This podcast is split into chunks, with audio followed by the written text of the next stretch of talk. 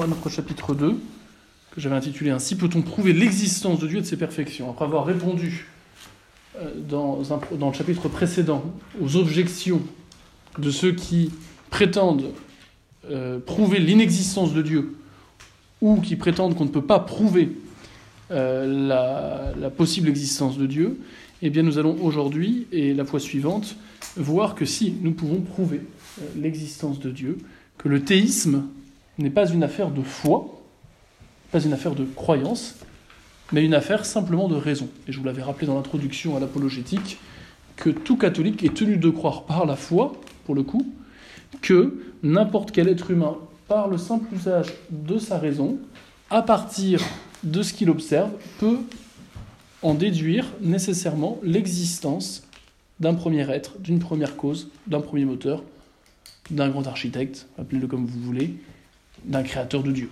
Voilà.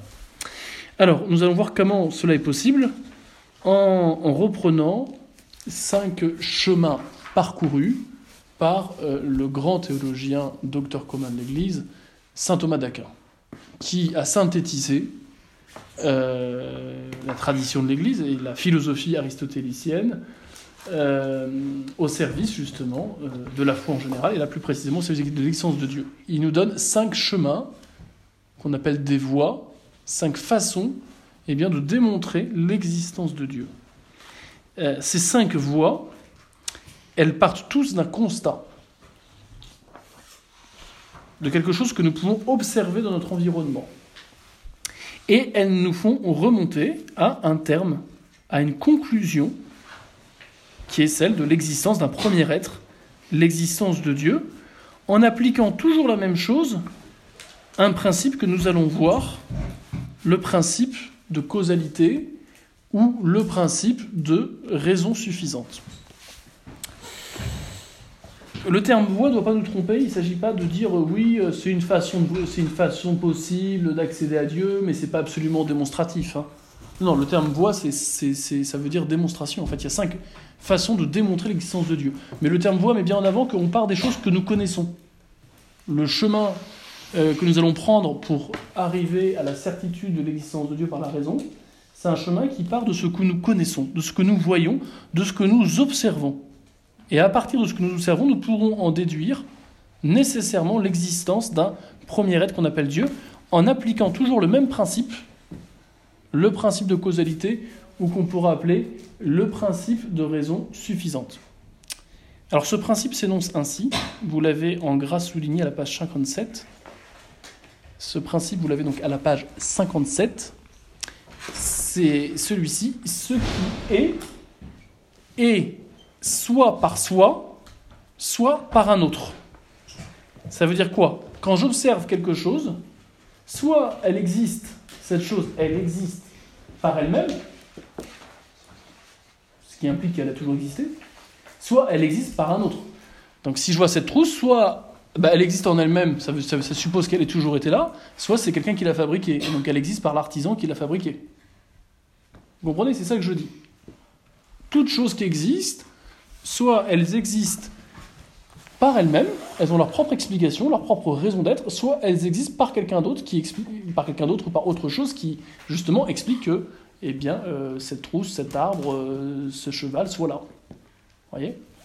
En gros, ce qu'on dit, c'est que tout est fait à une cause, tout simplement. Tout est fait à une cause. Alors, ce principe est évident, hein, ce principe qu'on vient de rappeler. Quand je dis que quelque chose existe, soit elle existe par elle-même, soit elle existe par une autre. Pourquoi? Parce que si je nie ce principe, si je m'oppose à ce principe, je vais dire quoi? Je vais dire que, eh bien, on a quelque chose qui existe, mais qui existe ni par elle-même, ni par quelque chose d'autre. Donc je vais dire que ce qui existe n'existe pas. Ce qui est une contradiction. Si je vois quelque chose exister, soit elle existe parce qu'elle a toujours été là, elle existe par elle-même, et le signe en est qu'elle a toujours été là, soit elle n'a pas toujours été là, elle est apparue, et elle existe par quelqu'un d'autre.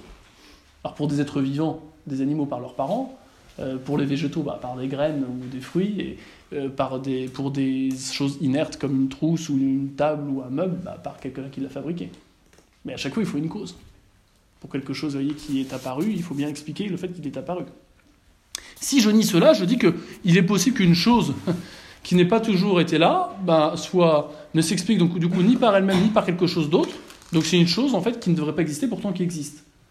Donc je, me contredis. Si vous niez que ce qui est, ce qui existe, ce que vous voyez comme exister, si vous niez que il existe par un autre, eh bien, et, vous dites que cette chose n'existe pas non plus par elle-même parce qu'elle n'a pas toujours été là, bah vous dites que ce, qui est, ce que vous voyez n'existe pas. Bah, ce qui est une contradiction, c'est faux. Il faut voir quelque chose pour qu'elle existe. Donc ce principe, vous voyez, il est, évident. Comme toute évidence, si je nie l'évidence euh, par mes mots, je vais quand même l'affirmer eh bien, dans ma tête. Voilà. Euh, c'est tout à fait là ce qui se passe. Euh, mon discours devient absurde dans ce cas-là. Parce que je dis que ce qui est n'existe pas, donc je ne peux plus parler parce que du coup, les mots n'ont plus de signification, car si l'être c'est la même chose que de ne pas être, mon discours n'a plus de sens. Donc ce principe est bien évident. Euh, alors je vous ai mis une petite, euh, un petit paragraphe sur la, le fait que ce, principe, hein, euh, ce qui, tout est fait à une cause, ou ce qui est, et soit par soi, soit par autre, eh bien, implique cet autre principe de la causalité propre. je n'ai pas mis à tarder, c'est pas utile, je vous l'ai mis simplement pour votre curiosité, en disant qu'on va utiliser ce principe donc de causalité en partant bien d'effets propres euh, on va remonter à une cause qui est nécessairement eh bien, une cause qui euh, explique immédiatement ce que nous voyons. Voilà, qu'il n'y a pas d'autre possibilité d'expliquer ce que nous voyons par une unique cause. Et cette unique cause, on verra, c'est Dieu. Voilà. Je, vous ai explicité euh, dans le polycopier, page 58, mais je n'y reviens pas, ce n'est pas nécessaire. Alors, voyons maintenant les cinq voies. Donc vous avez compris, à chaque fois, on va partir d'un constat, on va dire, va regarder, ça n'a pas toujours été, donc ça vient de quelque chose. Et il faut bien remonter une première chose, et cette première chose, c'est Dieu. C'est à chaque fois la façon dont on va procéder pour démontrer l'existence de Dieu. Euh, ça paraît théorique comme ça, vous allez voir, c'est assez simple. D'abord, donc euh, première euh, démonstration que nous donne saint Thomas de l'existence de Dieu, première voie, il part de ce qu'on voit, de ce qu'on voit dans ce qui change. On observe des choses qui changent, on observe des choses qui bougent, on observe des choses qui grandissent. On observe des choses qui grossissent. Paul qui devient de plus en plus gros, qui devient obèse, par exemple. Euh, Charles qui devient de plus en plus grand.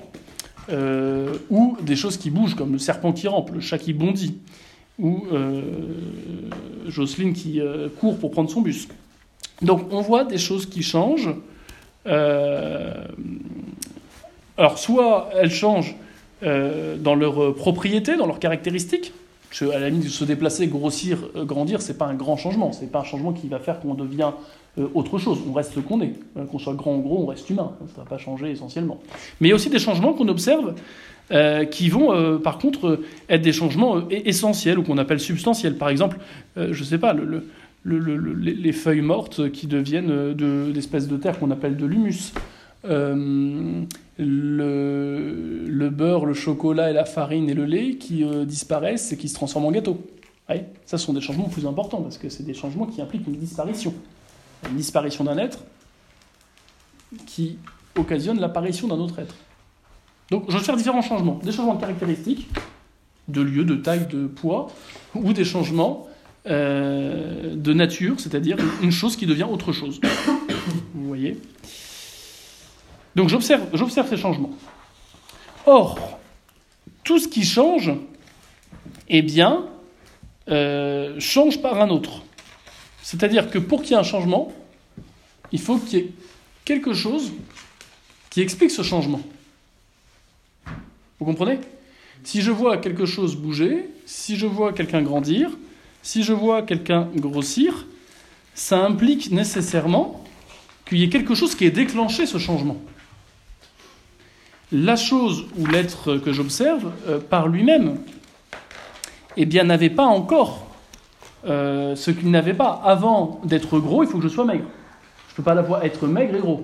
Donc, pour passer de maigre à gros, il faut qu'il y ait quelque chose d'extérieur qui me fasse changer. Ça va être la nourriture que je prends. Vous voyez? Donc, tout ce qui change, change par un autre. on dira tout ce qui, tout ce qui mu, c'est-à-dire bougé par quelque chose, euh, tout ce qui est mu, tout ce qui bouge est bougé par quelque chose d'autre. Tout ce qui est mu est mu par un autre. Tout ce qui change, change par un autre. Euh, car encore une fois, pour qu'un être change, il faut euh, eh bien qu'il devienne autre chose que ce qu'il était, et ça implique du coup eh bien, un, agent extérieur qui va le faire changer. voyez? Pour qu'un poussin devienne poule, bah, il faut que le poussin soit pas encore poule, autrement il ne peut pas devenir poule. Mais pour qu'il devienne poule, eh bien, il faut qu'il le devienne par euh, l'influence, par une cause extérieure. Donc la nourriture, euh, ce que vous voulez. Voilà. Autrement dit, par lui-même, l'être que je vois changer ne peut pas changer par lui-même. Il a besoin d'autre chose pour qu'il puisse changer.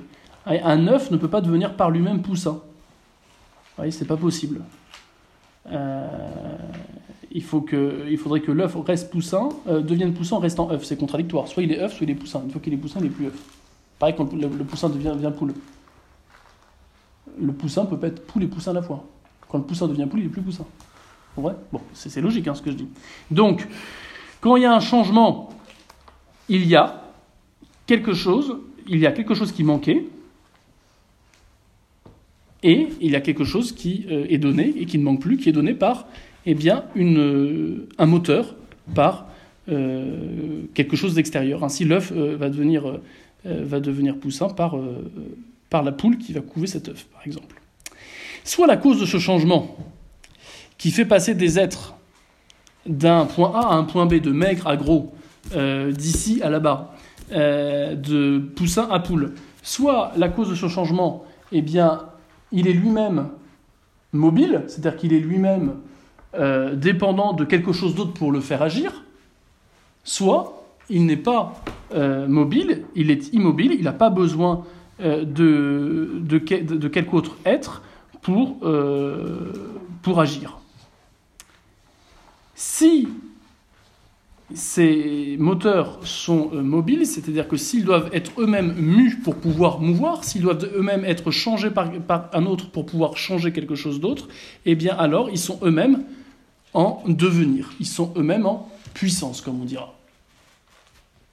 Donc je suis en train de dire, c'est que on observe du changement, tout changement implique que ce changement soit provoqué par quelque chose, par un autre être, Soit, cet être qui provoque ce changement, il est lui-même dépendant d'un autre pour pouvoir faire ce changement, soit il est indépendant et il n'est pas mobile, il est immobile. C'est ça qu'on est en train de dire. Euh, donc, il existe nécessairement une première cause, on n'est pas 61, il existe donc nécessairement une première cause de tout changement qui est lui-même inchangeable qui lui-même ne peut pas être changé, qui lui-même ne peut pas être euh, mu. C'est un premier moteur, celui qui est la cause de tout changement, on l'appelle Dieu. Il faut bien que vous compreniez qu'on ne peut pas, on va le redire, on ne peut pas remonter à l'infini dans les moteurs qui ont besoin d'être eux-mêmes changés, d'être eux-mêmes mus pour mouvoir. Sinon, on ne verrait jamais le mouvement. Je prends un exemple. Vous voyez un wagon. Vous voyez un wagon qui roule. Soit ce wagon, il roule par lui-même, il a toujours roulé, ce qui n'est pas le cas. Soit il roule parce que il est accroché à un autre wagon qui roule. Mais si cet autre wagon qui roule, il a besoin à nouveau d'un wagon qui roule pour rouler, eh bien, il faut expliquer comment le wagon, l'autre wagon, roule. Et à un moment, il faut bien remonter à un premier wagon qui n'a pas besoin d'être tiré pour rouler. C'est ce qu'on appelle une locomotive. Vous pouvez rajouter des milliers de wagons, s'ils ont tous besoin, pour tirer l'autre wagon, d'être eux-mêmes tirés, vous n'expliquez pas comment il se que le train il marche. Vous comprenez? J'observe du changement, j'observe un wagon qui roule, or ce wagon n'a pas toujours roulé, donc il roule parce qu'il est tiré par un autre wagon. Soit ce wagon il roule par lui-même, il a toujours roulé, c'est la locomotive. Soit il n'a pas toujours roulé, il roule pas par lui-même, mais il roule, uniquement parce qu'il est tiré par à nouveau notre wagon. Je ne peux pas remonter à l'infini parce qu'autrement je verrai jamais le train rouler. Il faut bien remonter à un premier wagon qui n'a pas besoin d'autres wagons pour rouler, c'est ce qu'on appelle une locomotive. Bah, c'est ce qu'on est en train de dire pour Dieu. on observe qu'il y a des êtres qui changent, qui deviennent d'autres êtres. La farine, le chocolat, euh, le lait, l'œuf qui fait que ça devient un gâteau, ou euh, le poussin qui devient une poule, ou euh, Pierre qui grossit, ou Jacques qui grandit. On observe du changement. C'est le point de départ. Or, tout ce qui change a besoin de quelque chose d'autre pour changer. On a dit pourquoi? Parce que pour changer, il faut eh, avoir. Celui qui change, c'est pour avoir quelque chose qu'il n'avait pas encore. Donc, il ne change pas par lui-même, donc il change par quelqu'un d'autre. Soit cet autre, eh bien, il est indépendant, il n'a pas besoin d'être changé, d'être mu par un autre, et on s'arrête là. C'est Dieu. Soit lui-même, il a besoin d'un autre pour être changé, et alors, on va remonter à un autre être, et ainsi de suite, comme les wagons. Mais il faut bien s'arrêter à un moment donné, parce qu'autrement, on ne verrait pas le changement qu'on voit. Et donc, on remonte nécessairement à un premier être qui n'a pas besoin d'être changé, d'être bougé, d'être mu, pour pouvoir mouvoir les autres, pour pouvoir changer les autres choses. Vous comprenez ou pas? Vraiment, je crois que l'histoire du train est assez parlante. Vous voyez un wagon qui bouge, soit il bouge par lui-même, il a toujours bougé, bah, très bien, on s'arrête là. Soit il n'a pas toujours bougé par lui-même et il bouge que parce qu'il est accroché à notre wagon. Soit ce wagon, il a le même problème, il a besoin d'un wagon. Soit il bouge tout seul, il a toujours bougé, c'est la locomotive. S'il n'est pas la locomotive, il a besoin d'un wagon, et ainsi de suite. Mais je ne peux pas remonter à l'infini, autrement je ne verrai pas le train bouger. Autrement dit, c'est pas la multiplicité des wagons, c'est pas un nombre infini de wagons qui fera que le train roulera. Ce qui fera que le train roulera, c'est qu'au final, il y aura une locomotive. Parce qu'aucun wagon pourrait bouger l'autre wagon s'il n'était pas lui-même bougé. Donc c'est ce que je vous explique à la page 61. On ne peut pas remonter à l'infini dans la série des causes de changement, dans la série des wagons, dans la série des, moteurs, si vous voulez, parce que la multiplicité du nombre des wagons, du nombre des, causes de changement, ne cause pas en soi le mouvement du train ou le changement. D'autre part, s'il y avait une infinité, j'arrive, s'il y avait une infinité euh, de moteurs, on verrait jamais sous nos yeux le changement. Parce que le temps, il est fini. Le temps, n'est pas infini par définition. Hein, le temps, il est fini. Pour qu'il y ait un changement actuel, je dois nécessairement avoir un nombre fini de moteurs entre ce qui change devant moi et puis le premier qui est la cause du mouvement. S'il y avait une infinité de wagons, sans jamais, sans jamais voir la locomotive, euh, je ne verrais pas le train bouger devant mes yeux. Il bouge peut-être plus tard, quand on arrive à la locomotive. Il faut que le mouvement il se communique. Euh, s'il y a une infinité de wagons entre le wagon que je vois bouger et la locomotive, bah, je ne verrai pas dans le temps euh, le wagon actuel bouger.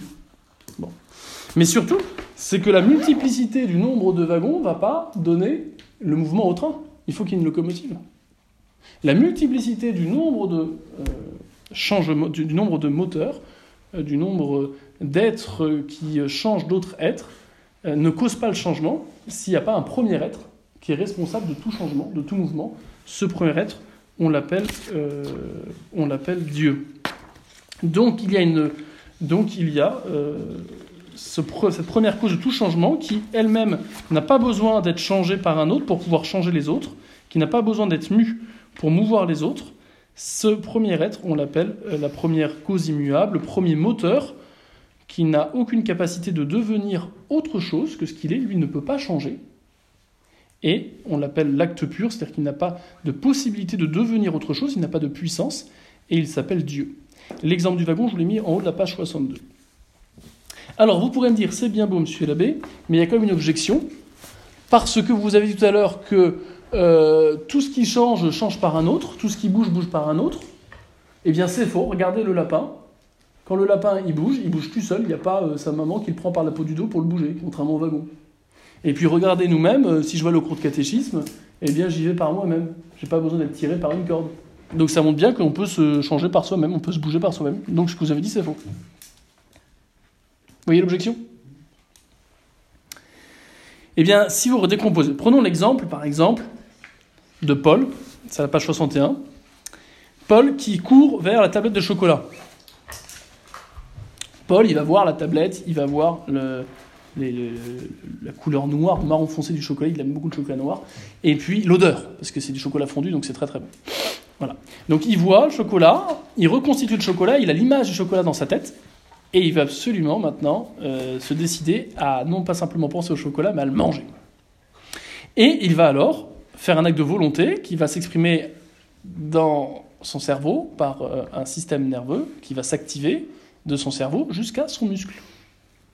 Le muscle de ses jambes, le déterminant à courir pour arriver avant son frère, devant le chocolat qui vient de sortir du four.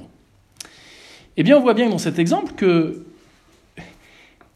pour que Paul change, qu'il passe de sa chambre à la cuisine pour prendre le chocolat, il a fallu, il a fallu une cause extérieure. Il a fallu un moteur. Il a fallu un être qui a poussé Paul à changer, c'est-à-dire à vouloir passer de sa pièce, sa chambre, à la cuisine. C'est quoi? Bah, C'est le chocolat et son odeur. Il n'y aurait pas eu cet élément extérieur, Paul n'aurait pas, pas, pas changé de pièce. D'autre part, d'autre part, on comprend bien que ce sont, euh, c'est pas euh, tout l'être de Paul qui, change, qui, bouge. Ce sont les certaines parties de Paul, ses, muscles, euh, une partie de son cerveau par l'influx nerveux qu'il cause, qui vont successivement se mouvoir pour aller jusqu'à la tablette. Donc d'abord sont les sens externes, l'odorat, l'odorat peut-être la vue. Après c'est les sens internes, l'imagination. Et puis après l'imagination, il y a l'intelligence qui dit hum, c'est bon, j'ai faim. Et puis après il y a la volonté. Et puis après il y a la volonté qui exprime cette, au cerveau cette, cette volonté de, de bouger. Et euh, le système nerveux va activer les muscles.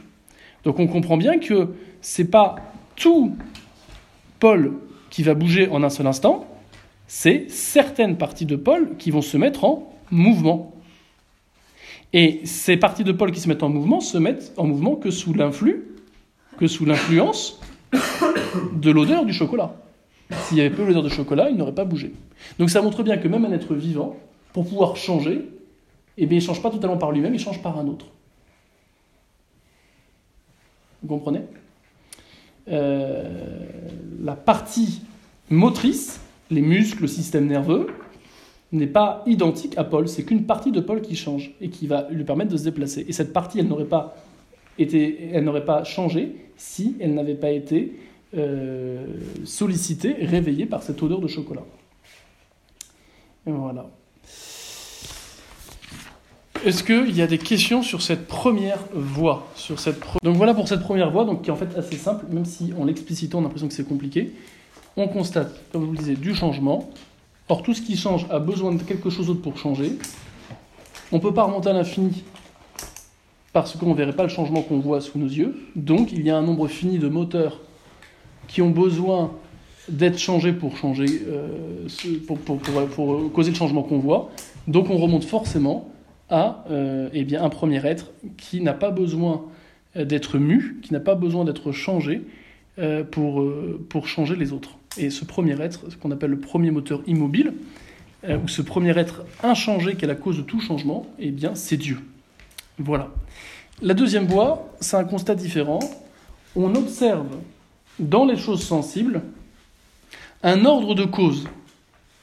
La philosophie précisera un ordre de cause efficiente, c'est un ordre de cause qui provoque ces changements dont je parlais. Mais là, l'observation n'est pas les changements, mais c'est de voir dans les choses sensibles, dans ce qui nous entoure, on voit un ordre de cause. Par exemple, on voit, le, on voit par exemple euh, euh, le cycle des saisons, duquel dépend l'existence des plantes, euh, l'attraction, vous savez, causée par la Lune, duquel va dépendre les marées. voilà. On observe un ordre de cause. On observe que certains êtres n'exercent leur causalité qu'en dépendance d'autres êtres. Vous voyez? Pour qu'il y ait un fruit, il faut qu'il y ait un arbre. Pour qu'il y ait un arbre, il faut que cet arbre pousse et soit nourri à partir d'une graine. Il faut du soleil, il faut de l'eau. Il faut, voyez? Il y a un ordre de cause qui permet d'expliquer ben, ce qu'on voit.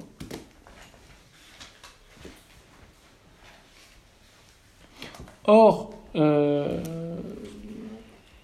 or, tout est fait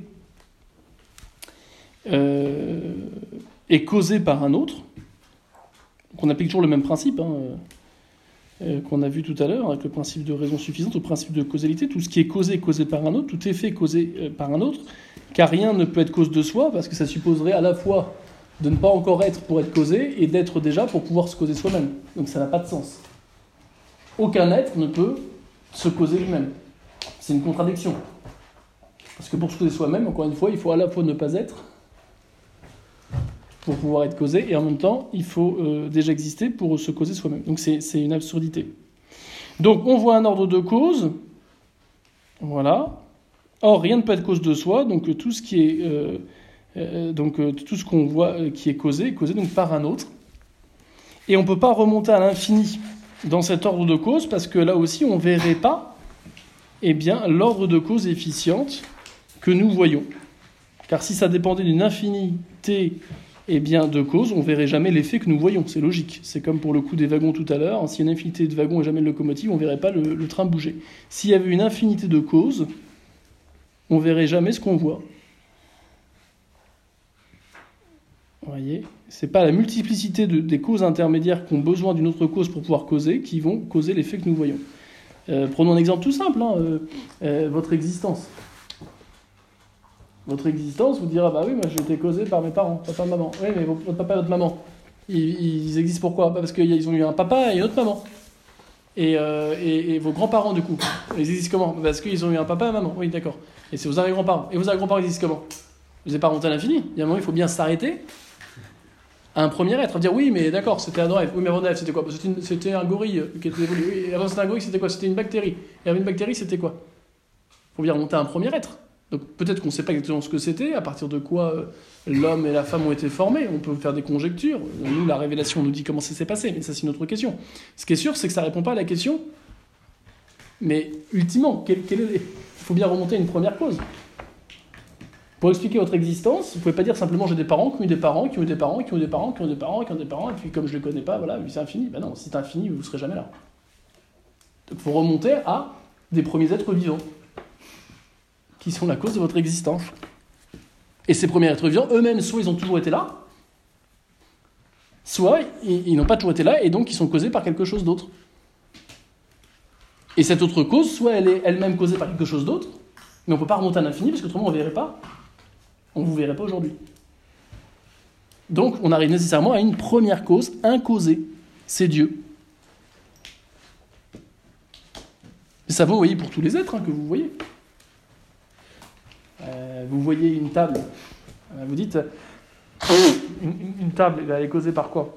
Elle est causée par, euh, vous allez dire, elle est causée par le menuisier, qui a associé du bois, des vis, de la colle, qui a assemblé tout ça. Et le menuisier, il a toujours été là? Il n'a pas eu besoin d'autres pour pouvoir euh, faire sa table? Bah non, il n'a pas toujours été là, puis il a eu besoin de prendre du bois, il a eu besoin de prendre des vis, donc il a eu besoin d'autres pour euh, faire sa table. Et alors, euh, s'il n'a pas toujours été là et qu'il a besoin d'autres pour faire sa table, on va dire par exemple celui qui lui a fourni les, le bois, le bûcheron, est-ce qu'il a toujours été là? Non, il n'a pas toujours été là, et lui-même il a besoin d'autres pour, les arbres, des gens qui l'ont planté, et ainsi de suite. Il faut bien remonter après à un premier être. Autrement, on ne verrait pas la table. Vous voyez? Bon, ça c'est logique. Hein. ici, on complique en expliquant. Mais en fait, c'est très simple. Euh, je constate un ordre de cause, un enchaînement logique expliquant l'apparition de la table, expliquant l'apparition d'un lapin, expliquant l'apparition d'un humain. Bon. Euh, or, tout ce qui est causé, et la preuve que c'est causé, c'est que ça n'a pas toujours été là, c'est apparu, eh bien, est causé par un autre. Or, je ne peux pas remonter à l'infini parce qu'autrement je ne verrai pas ce que je vois. Donc, il y a une première cause qui n'a pas de cause. Et donc, c'est Dieu. Enfin, on l'appelle Dieu. Certains l'appellent grand architecte, certains l'appellent. Mais ça, c'est pas la, question. Euh, ça, c'est la deuxième voie.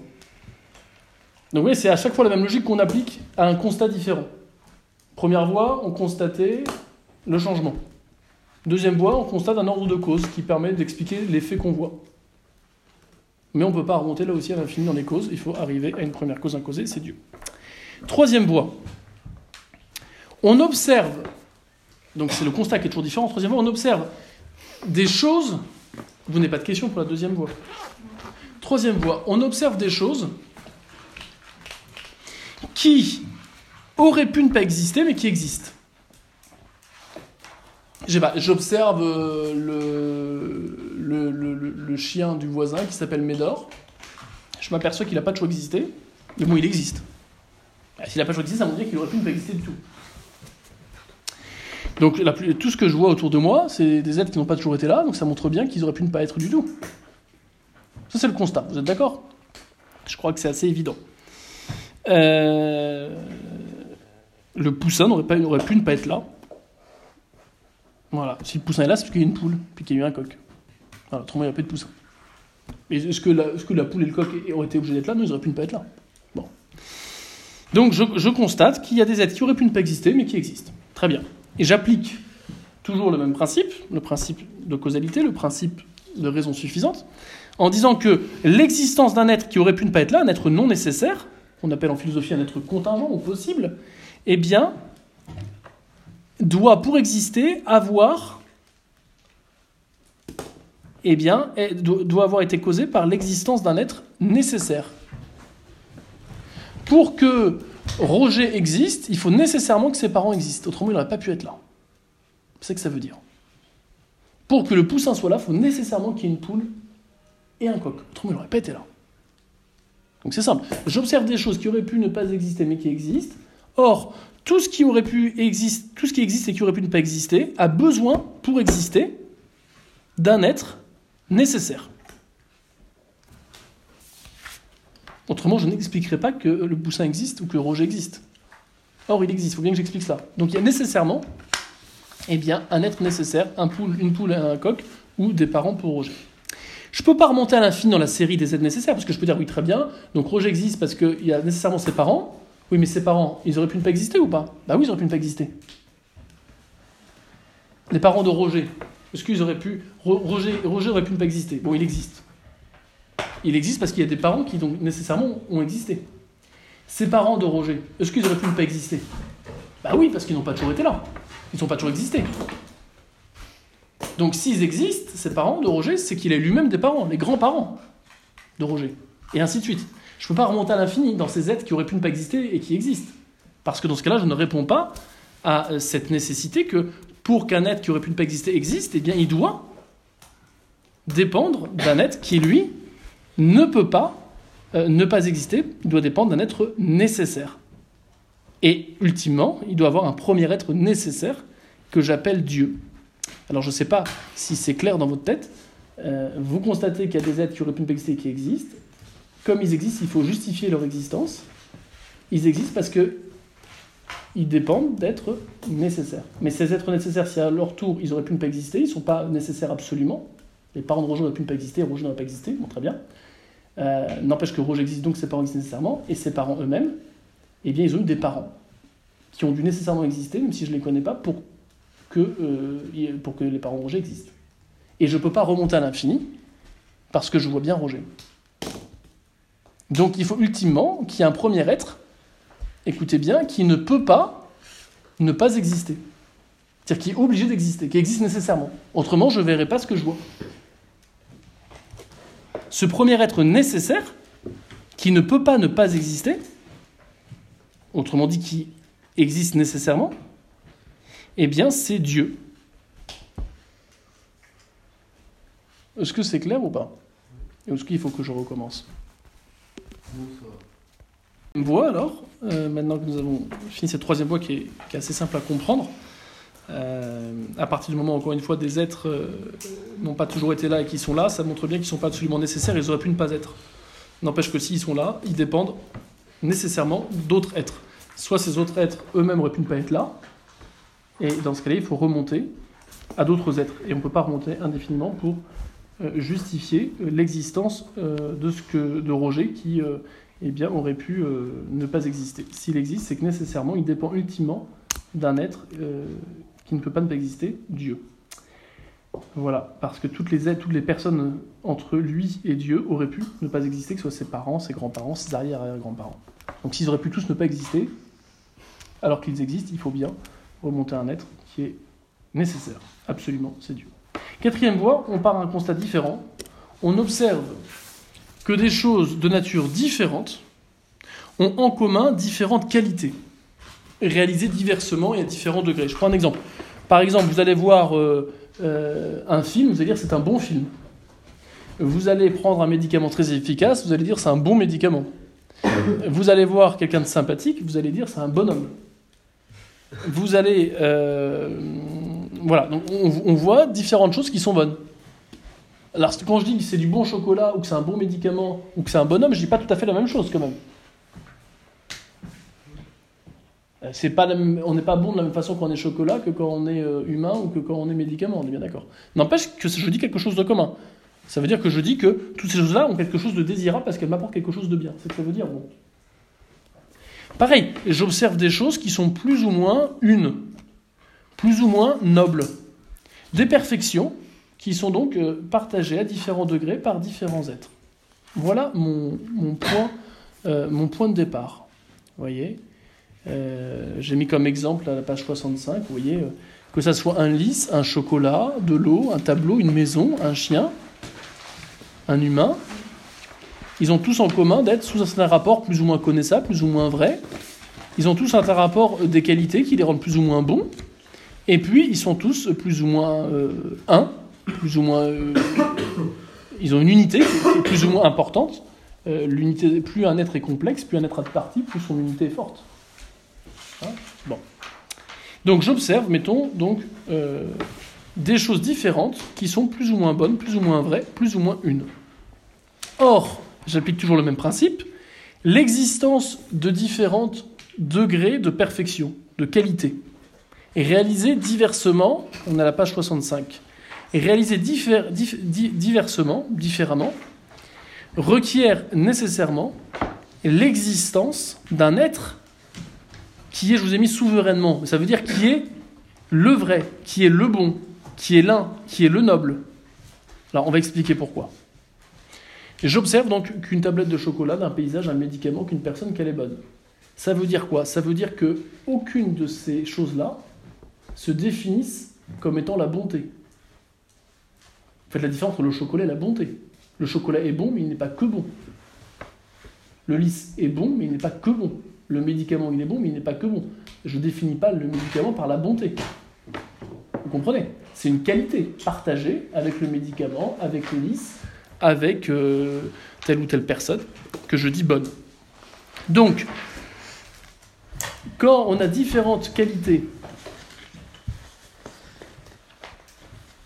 communément partagées par différents êtres, ça veut dire que ces qualités ne doivent pas leur existence aux êtres que j'observe.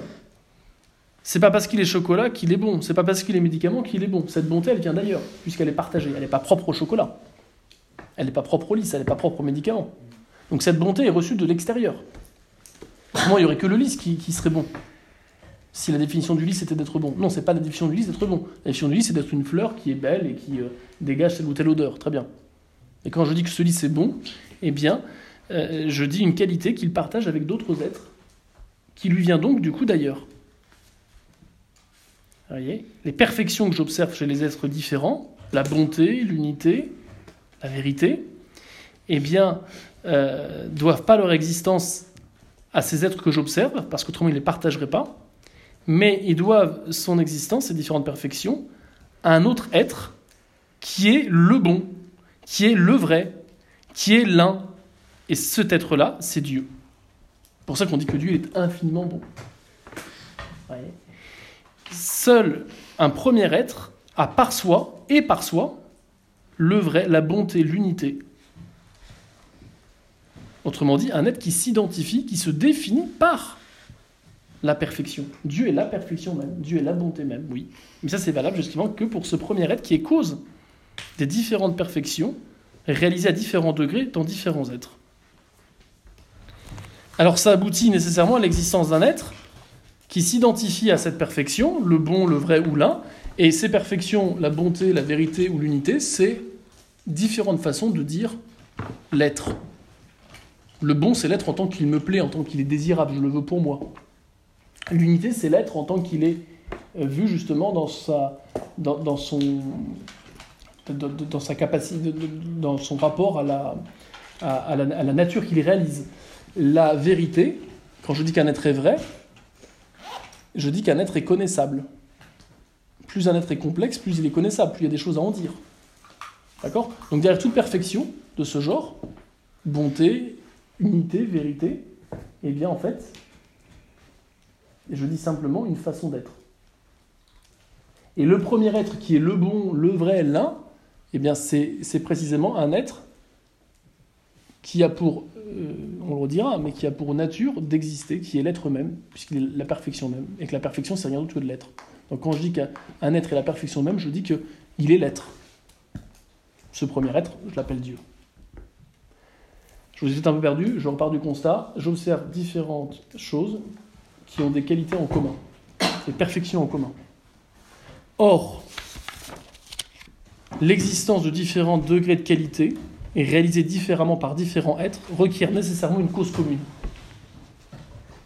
Un être qui est le bon, le vrai, l'un. Je ne peux pas remonter à l'infini, vous direz oui, la bonté du chocolat, elle vient de la bonté du cuisinier. Oui, mais cette bonté, il faut bien ultimement qu'elle remonte à un premier être qui est le bon. Ce premier être, il n'est rien d'autre que Dieu. Voilà.